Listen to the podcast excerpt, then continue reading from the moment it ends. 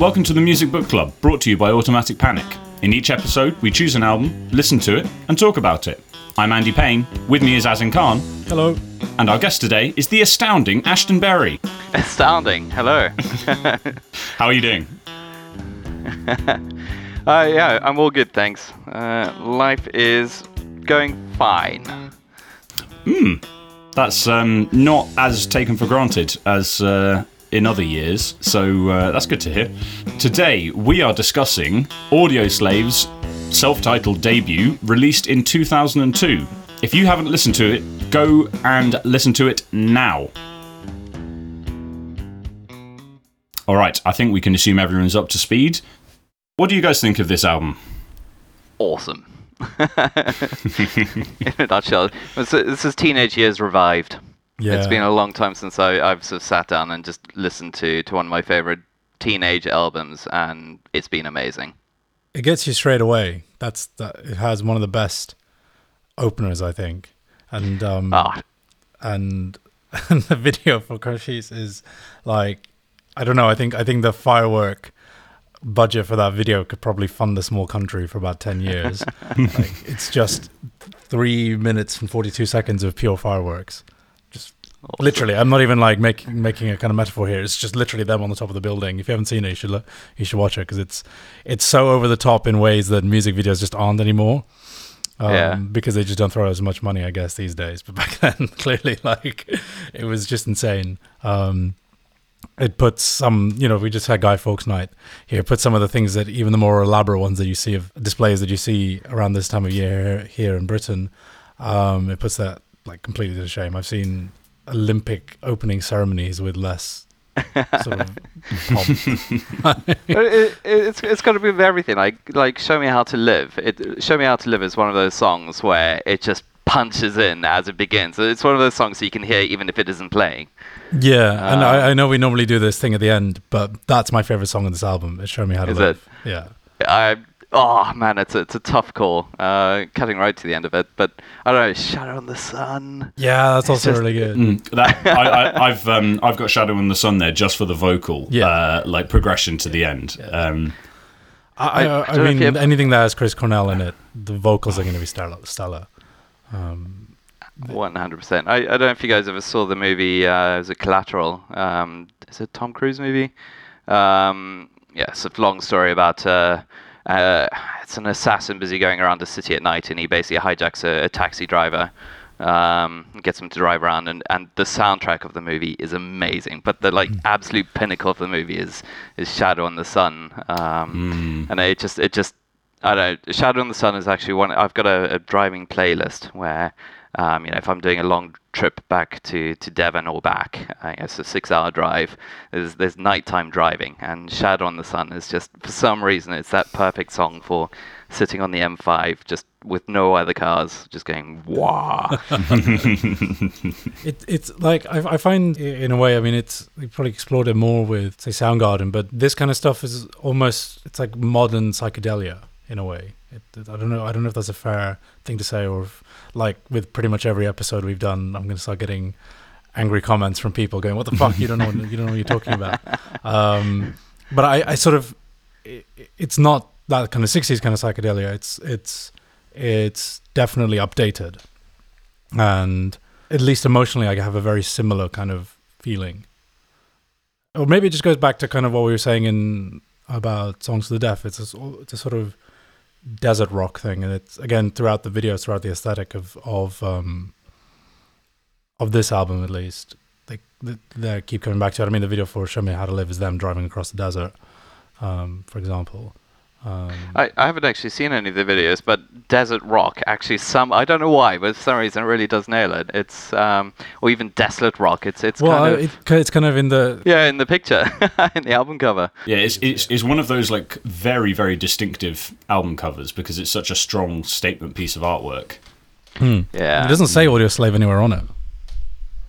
Really, I, on the wow. on the front at least. Well, the, I mean that says something in itself. It, it's it's one of those ones where if you got the like the, the screensaver, you know, the old Apple screensavers with all the mini album covers on it. It's it's like that one album in the middle. it's it's only ten pixels high, but you know exactly. You know exactly which one it is. but it's ballsy, right? I mean, I know it's a it's a super group, and people will know um, people who are in it, and obviously it's put together by Rick Rubin, um, who is a kind of serial alchemist in this regard. He somehow has a way of of putting things together that other people might not, and creating magic out of it. They were originally going to just like wondering whether to keep their name Rage, mm.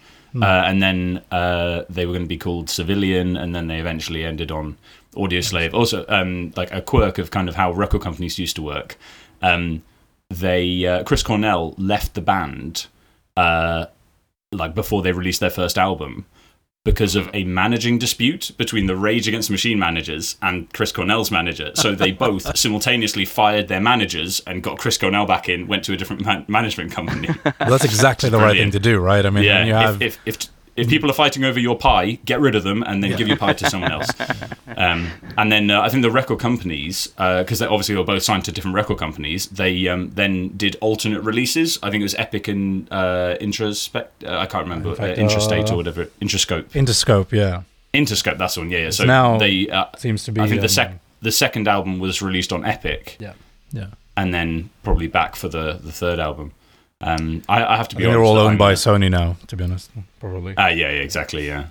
Um, so I, uh, I'm going to give full uh, full disclosure this early on. I only listened to this album for the first time yesterday, and uh, I can. I I'm, it's one of those ones where I'm really kicking myself that it's taken me this long because when I was uh, when I was in uh, getting into music in, in the first time, you know, I went and bought the first couple of Rage albums, and they are absolutely stellar within a minute of listening to this, I was hmm. just like, oh, this is just another great, like, uh, example of how good uh, Morello, Commerford, and uh, uh, Will slightly less great angry, band. but just as awesome. Great, yeah, ex- exactly. It's the rage has like simmered down to a kind of desolate resentment. uh, instead of uh, the kind of well, it's huge sort of raging fire. Rage meets the sort of nineties um, gravelly voice. yeah, I'm trying to. I'm trying to. Yep. That's sort of like um, grunge, but it's sort uh, of that despondency. Yeah. Of, of grunge, like, and it's yeah. it's a really good middle ground. Yeah. Um, because uh, it it allows them to take a from a songwriting perspective. I think it um the the thing that instantly hit me was how much space there is for the vocal to lead all the way through. Hmm. Um, where and it, it's obviously there's there's there's great guitar work, there's amazing bass work on there as well, mm. and I'll talk about Brad Wilk later. But uh, the um, the vocal is, is such a dominating factor. Nah, absolutely. Chris Cornell is one of those special vocalists who has an incredible amount of range. And I don't mean sort of from high low to notes, although he has that as well. Um, the dynamic range, I guess, is what I'm going at. Because if you think of mm. songs like "I Am the Highway," um, or, or, even some of the other ones where it, it like a Stone, where it, he brings it down in the song, and sometimes there are other songs where it's just pedal to the metal, and this album is a really good showcase of that dynamic range that he has. Um, I, I, really noted the end of Shadow of the Sun, where he's doing this incredible, like I, I can't, can't believe voices can be that distorted and sound and still sound nice. Mm. Um, and then within 30 seconds it's the start of i am the highway mm. with this clean mm. like controlled oh it's it's such a it's such a a, a gripping shift yeah yeah it really is uh, especially uh, it comes actually comes on a side change on the vinyl because it's a double album on vinyl so it's ah. two two um uh two discs and shadow on the sun is the end of side two on the first disc and the i am the highway is side three so second mm. disc first side I um, I can still remember Shadow in the Sun as, as being a sort of teenager, and you're just sitting in your bedroom there trying to uh, uh, sing at the top of your voice, and that, that, that wobbly bit at the end, and uh, trying to keep up with your voice. It's amazing. Yeah. Um, um, it, it's you were sort of describing the the the album as being emotional earlier on, and sort of kicking yourself before hearing it for the first time yesterday. Uh, I'm kicking myself because I basically haven't listened to this album in about ten years, and um, I, I, I, genuinely got a bit of like an emotional oh I, I don't know if it's just you know, you're going back to something you absolutely loved as a teenager, but um, I don't know. There's, there's there's like a whole story of your life in the album. It it it, it has the ups and the downs and and everything else that you want. And um, I don't know, just tied to such good memories and also some rough memories. You know, it's it's it's one of those good belt albums, like when you're properly angry with yourself as a teenager, like. mm, absolutely, I can I can I can imagine that, and I uh, I think that's for me like Rage was doing that at the time, and it would have been nice to have that bit of uh, to be able to listen and uh, progress a bit earlier in my uh, my musical listening. Mm. But we, I mean, we were saying um, we're we're finding that a lot of the albums that we've picked for this this run of the show come from this era, and it's it's not it, it's a really really rich. I don't I don't know if it's because of our respective ages that we were kind of getting into music that at that sort of age. I think I'm a little bit younger than you two, so I was probably a little bit earlier on. But even then, that's around the time I started playing guitar um, which makes me sound ancient now. But um, and then you had all this kind of rock music was really mainstream. I don't mean that in a bad way. I just mean it was there. You know, when you turn on the radio, you could listen to it. Um, just felt, it just feels like that there was a moment, if you like, and I think it's inspired us all. I doubt very much that we're the only people who are kind of inspired by that. And I, I do think that a lot of these things are a function of age in a way. Um, yeah, of um, course. Like if you notice that the music from about I don't know 20 years ago is always in vogue today, no matter where what time you're looking at. So it's sort of 70s and the early 2000s, and then it became the 80s, and now it's the 90s. And I think it's something to do. My my pet theory is that the people who make decisions about like what songs go into adverts and what songs they put into films are all about middle age now, and they they put the songs that they like, which are usually from about 20 years ago.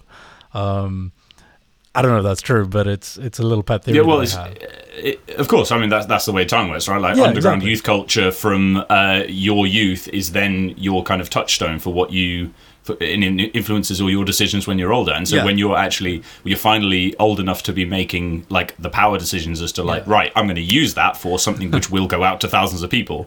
Then yeah, suddenly uh, you know songs from that era are everywhere. Mm. So.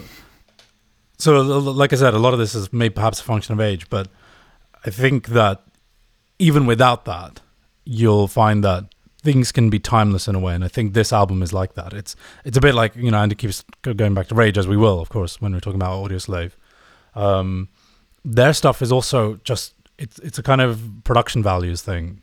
They they're mm. just clean upfront, and it just sounds great. Um, uh, every um, every single sound on all of Rage's albums and the Audioslaves albums are made by voice, guitar, bass, and drums. There's no addition. And Tom Morello is is Tom Morello's uh, absolute magician. Like just oh. sometimes I listen Gee. to his stuff. Um, there's uh, one of my one of my favorite Rage songs is "Know Your Enemy." And the guitar solos in that, it's just like, and I was like, what? that's, that's a guitar. yeah. Um, and I've seen Tom Morello sort of explain how he does it, but that doesn't make it. That doesn't make it. That doesn't make me feel better because he's sort of he's not even using pedals half the time. He just has a he has like a kill switch on his guitar, and he just sort of fret. He sort of plucks the the kill switch instead of plucking the strings and or something like this, and it just goes and it's incredible. Mm. It's it's an awesome amount of creativity using very few little tools, and I think this is a theme that we've we've seen that limitations create the opportunity to do something new and different in a way that if something is just sort of placed in front of you um, and you have you know like a computer and it can do anything it, it's harder to have ideas in a way. Um, and i think that not using that other stuff which is also great. I mean like i'm also a big daft punk fan and you could if, if um, and you can't say that they don't use computers and synthesizers and things like that. That's awesome. of course, yeah. So of course you can do cool, I, cool, stuff. Although their best album was arguably the one that didn't use all that stuff, and they used guitars and drums and things like this. Um, it, it's funny. I'm I'm a complete non-musician. Yeah, I just I just like music. I, I have no technical ability in music whatsoever.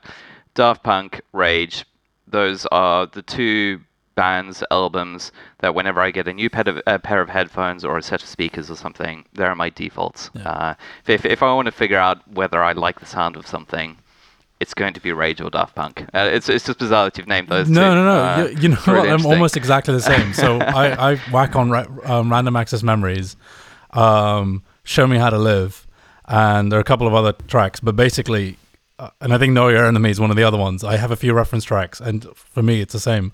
If I'm if I want to gauge how good something sounds, I'll. Uh, it's it's uh, it's bizarre because it's it, it really ties into some sort of audio memory thing. I I downloaded uh, Audioslave through Kazaa, and it's it's funny if I listen to What You Are, mm. um, there's about 45 seconds in.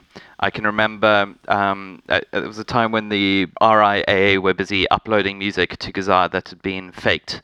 You know, so they'd take the original track and they'd uh, right. splice it with big spikes of audio in the middle, right, like right. A, a, big alarm sound. I still listen to what you are, and about 45 seconds in, I start bracing for this beep beep. I know it's just this audio memory thing, and uh, I'm hardwired now. Uh, 45 seconds into what you are, I start bracing myself. just skip it a little bit. this is why musicians can, if they are given the intro to a song that they haven't played in 10, 15 years, often you can just pick it up and play through the whole thing again turn this album on for the first time in 10 years and you know exactly what song is coming next. Yeah. Uh, mm. it, it's actually it's, it's an album where listening to it on shuffle is a crime. Uh, mm. well, I say that about pretty much every album, but have you? All right. you got to listen to it in order because the good artists they think about this and they put it in an yeah. order that ma- takes you through a journey.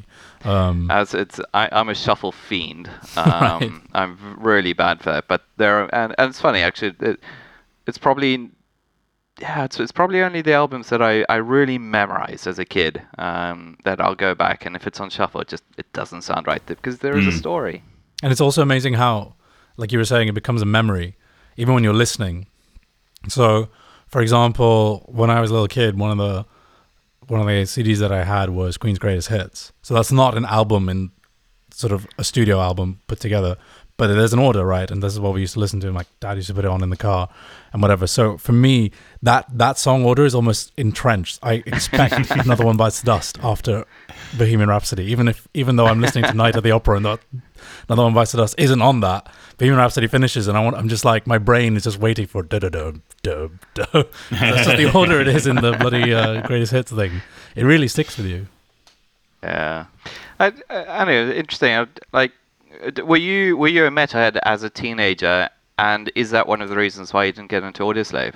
Possibly, because I am fairly certain. Uh, how do you pronounce it? Cochise. Cochise, yeah. Cochise. Cochise. I know. He was, I knew he was a he was a Native, Native American chief, wasn't he? The the last one to die free. But um, let's let's go with uh, Cochise for now. Um, I had that song. It was either a Metal Hammer or a Kerrang uh, sample CD because uh-huh. I used to buy those every week or month.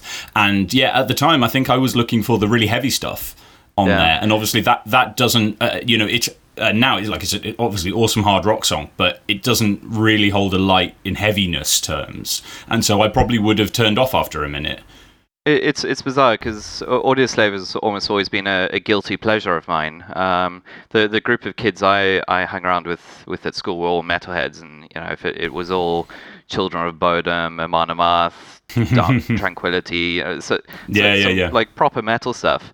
And I I, wasn't quite ever at that level.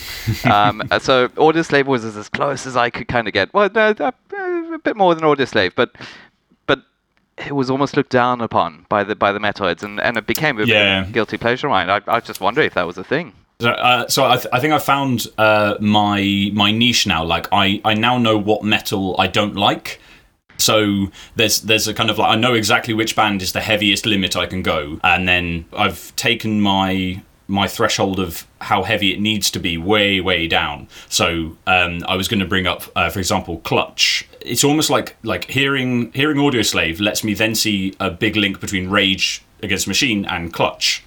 Uh, for example, and also Queens of the Stone Age, like, uh, and they form this like, uh, you know, you could do a little like like map of how they're linked, but it all forms in this kind of like, you know, deserty Midwest kind of. You can you can see those those connections in an ecosystem, um, in a way. Like a lot of the riffs that Tom Morello is playing on on Audioslave, because they're not as um, kind of angry as they are in Rage, you can hear the the what I would call the bluesy influence. Mm.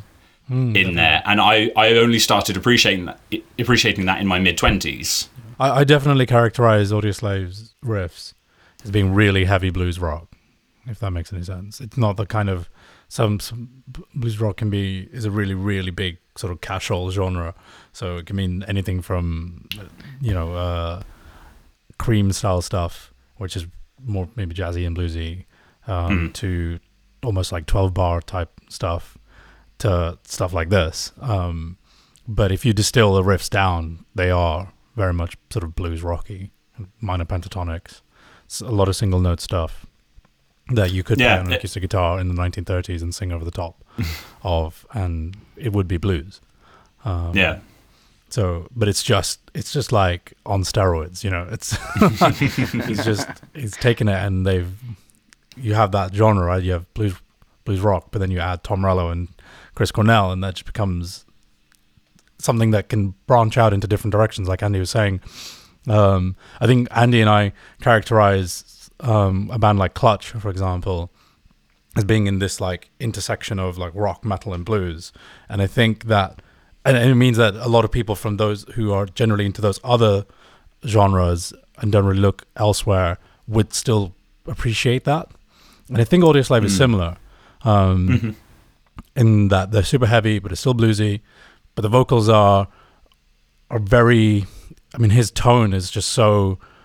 I don't know how to describe it really. It's it's it's not a rasp. It's not a scream it's just gnarly.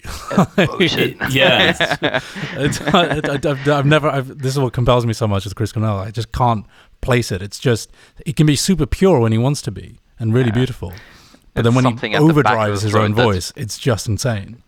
Yeah, and he does it so super, effortlessly. Super like when you listen to it, yeah. it just, it's so effortless, and you just go, "How is he doing that?" Because I, you know, and then I try and sing along, and I'm just like, "No, my mouth. I need to talk to. I need to be able to talk today." Uh, so yeah, it's it's amazing. It's it's weird because you know so if you um, came at this part of the conversation from like an angle of rock and how, uh, sorry of metal and how this was kind of like heavy rock just underneath that, but actually the the album is so full of ambience as well. Um, mm. I mean there, there are songs in there I, I, like I'm the Highway where it's just at the beginning it's it's like ghost music almost. You know, it's it's just proper ambience. Just it's it's actually quiet. it's almost it's it's almost evocative of some of sort of Chili Peppers stuff.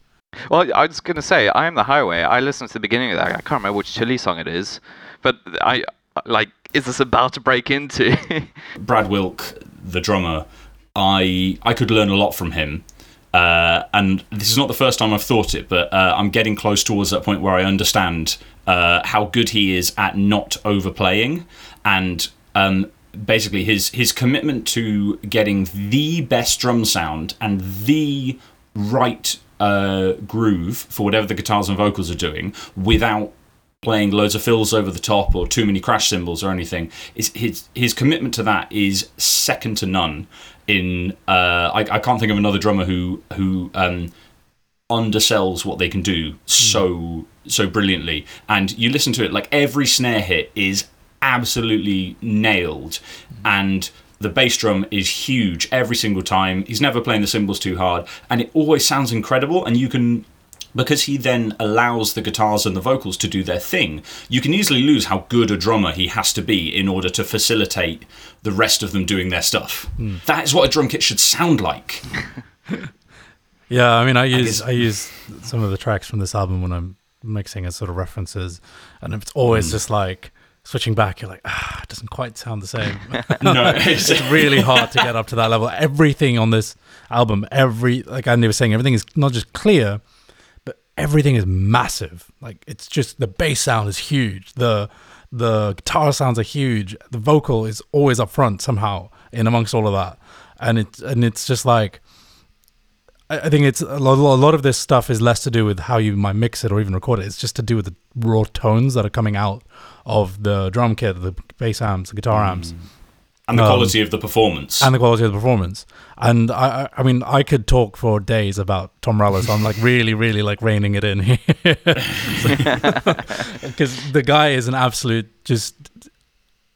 You know, I've, I've, I've, there's the music that he's written and produced, and it's there on the thing, but you can also if you just hear him noodling around, it's just it, you just sort of sit there gobsmacked. You just don't want to touch a guitar after after listening to. Well, you do, but you also like you pick it up and you go.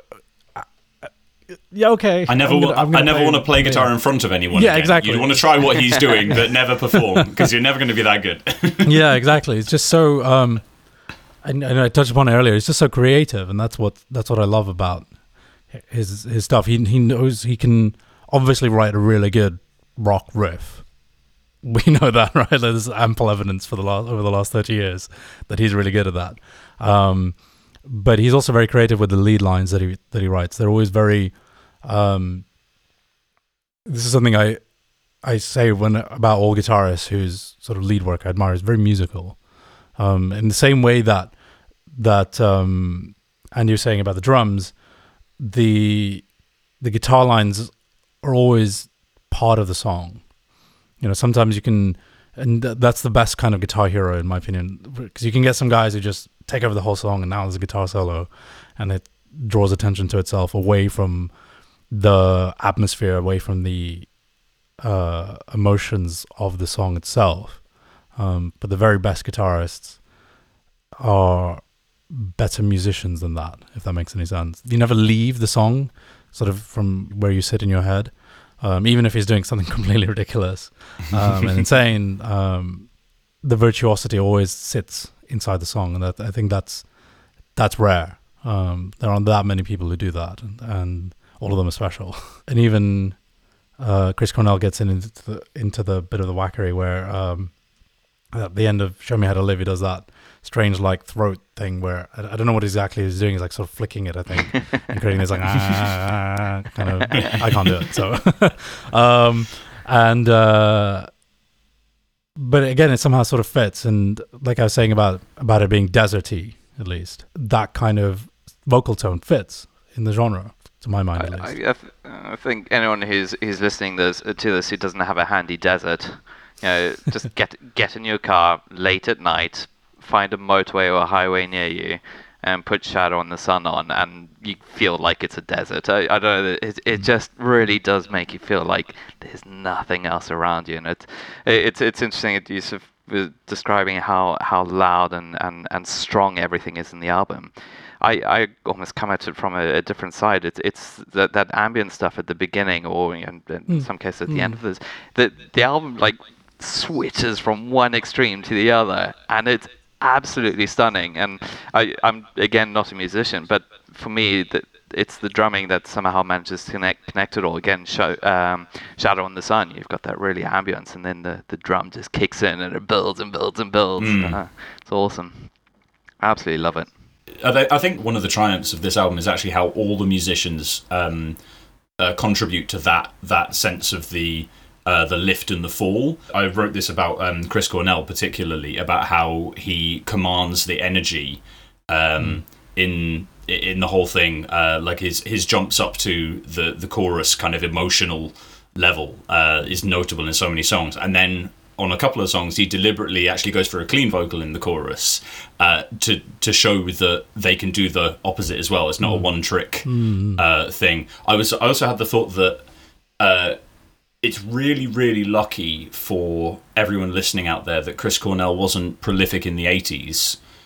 Because if he'd been in a hair metal band or glam rock, like, because you can hear it, it's, it's, um, a bit young um, for it, I think, uh, but yeah. No, that, that's what I, that's what I mean. Like, I'm with you know, it's, it's, really good for us that he was actually in like grunge and mm. the kind of post uh, grunge and, yeah. and hard rock revival sort of thing because you listen to it and uh, well, Aerosmith, the the vocal sound is not that. Yeah, I know what you mean. Yeah, yeah. So I'm, I'm very I'm very happy he didn't because I uh, that's that's my least favorite uh, phase of music. Right. I think. no, I get that. Um, and it's I, I agree that it's he was definitely be- put uh, better use if only I guess for too sh- too short a time. You know, we we can talk about it. The, it's yeah. it's a real. I mean, all all deaths, especially by suicide, are tragedies.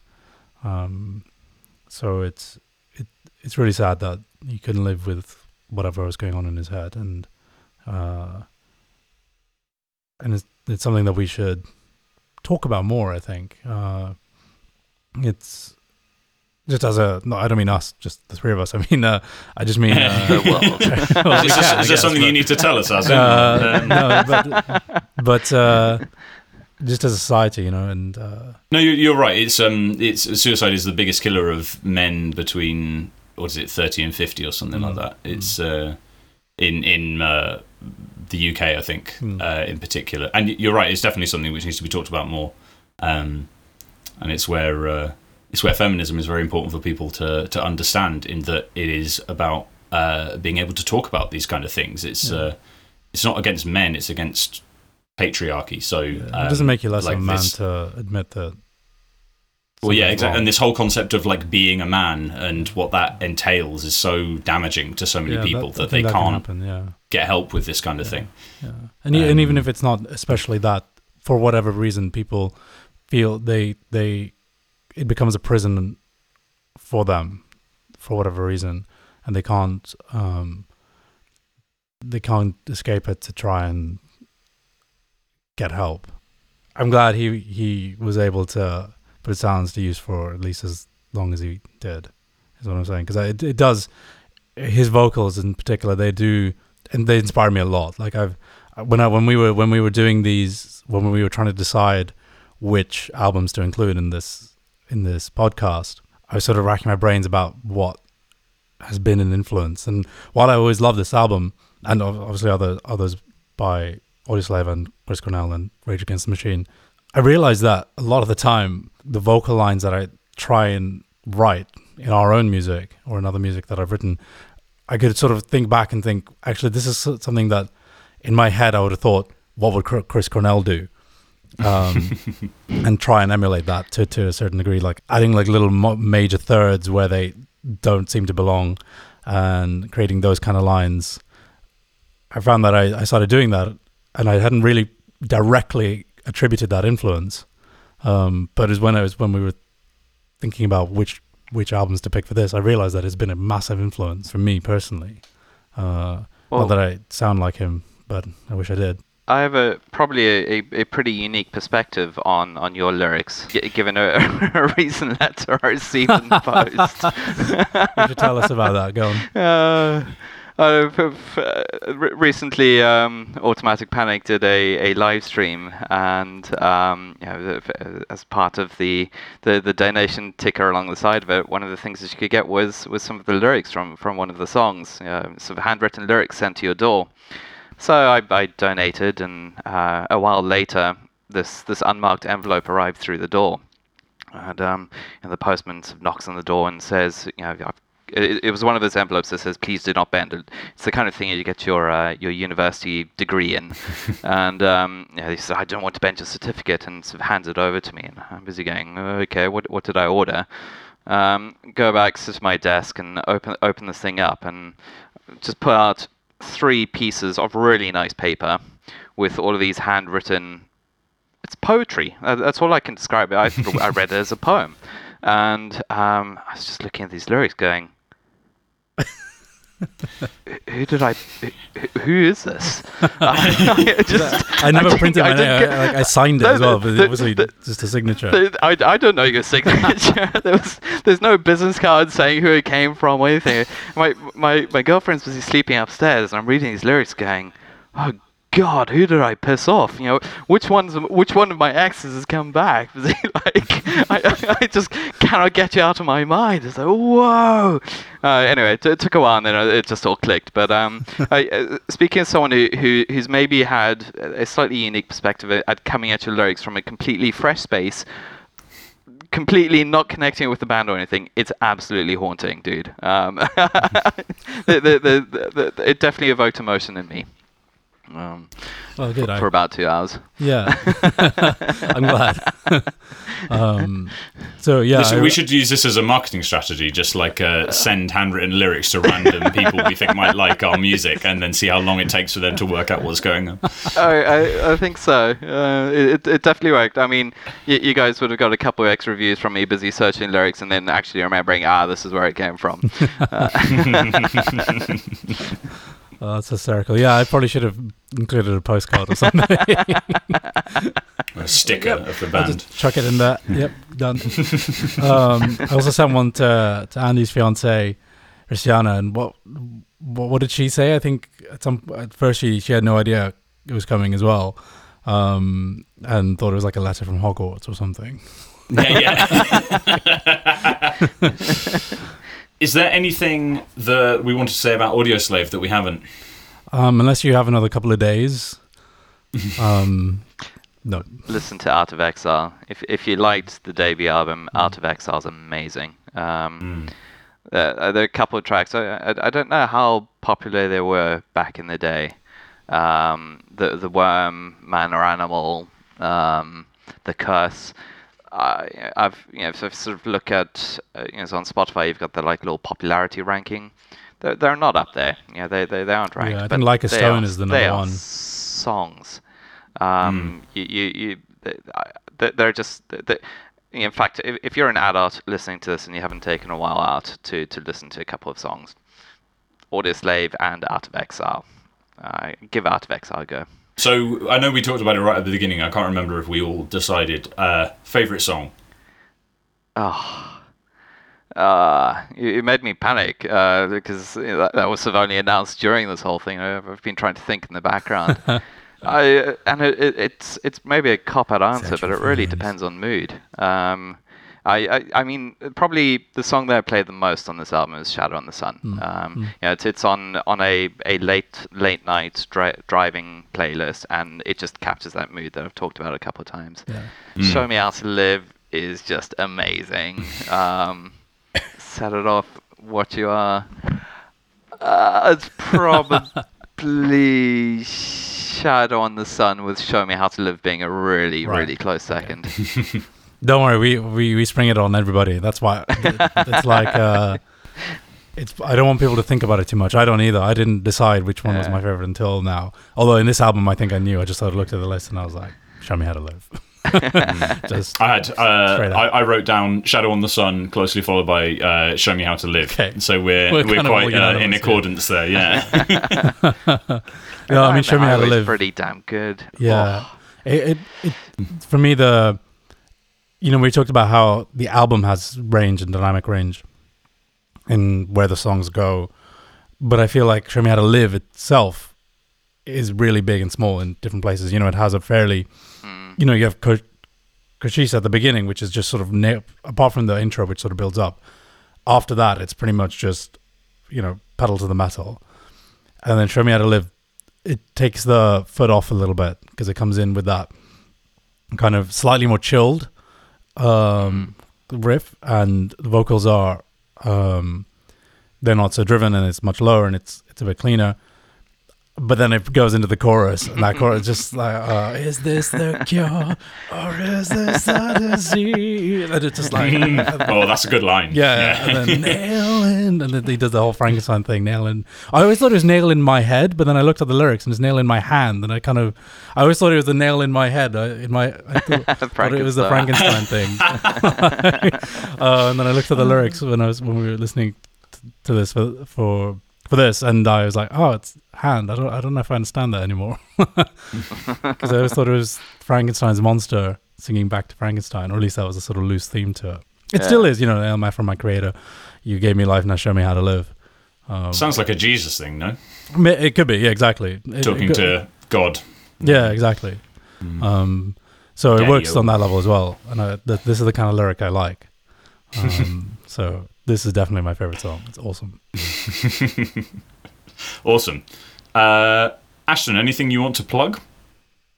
Wow. Uh, anything I want to plug? Um, no, I, I, I, I, I'm probably the, the antichrist, if we're talking in religious terms, to, to one of the things that you guys want, which is is digital interaction, and I'm very much, very much the opposite to that. I, I, I try to keep offline as as much as possible, uh, keep on offline as much as possible.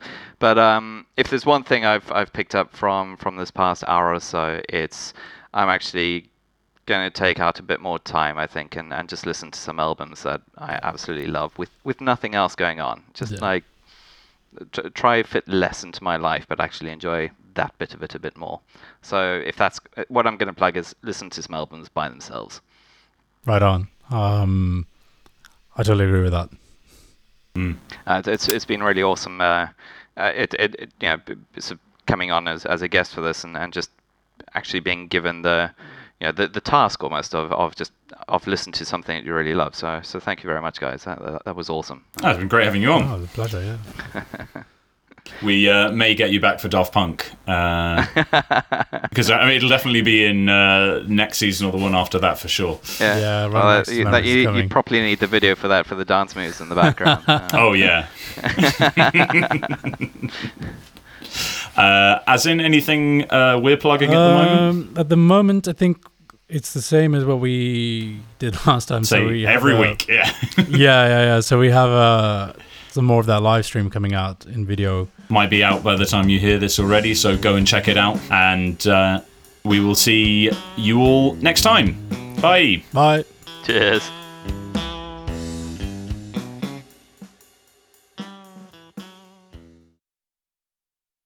it's it's earlier on and it's all in the Beatlemania phase, and they go, ah, um, you know, who's your favorite girl? You know, out of all these girls, and then uh, John goes, my wife, and then Really sort of goes, okay, fine, fine, fine. George, who's your favorite girl? John's wife.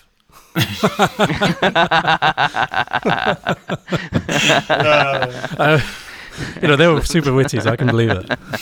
Yeah, yeah. Oh.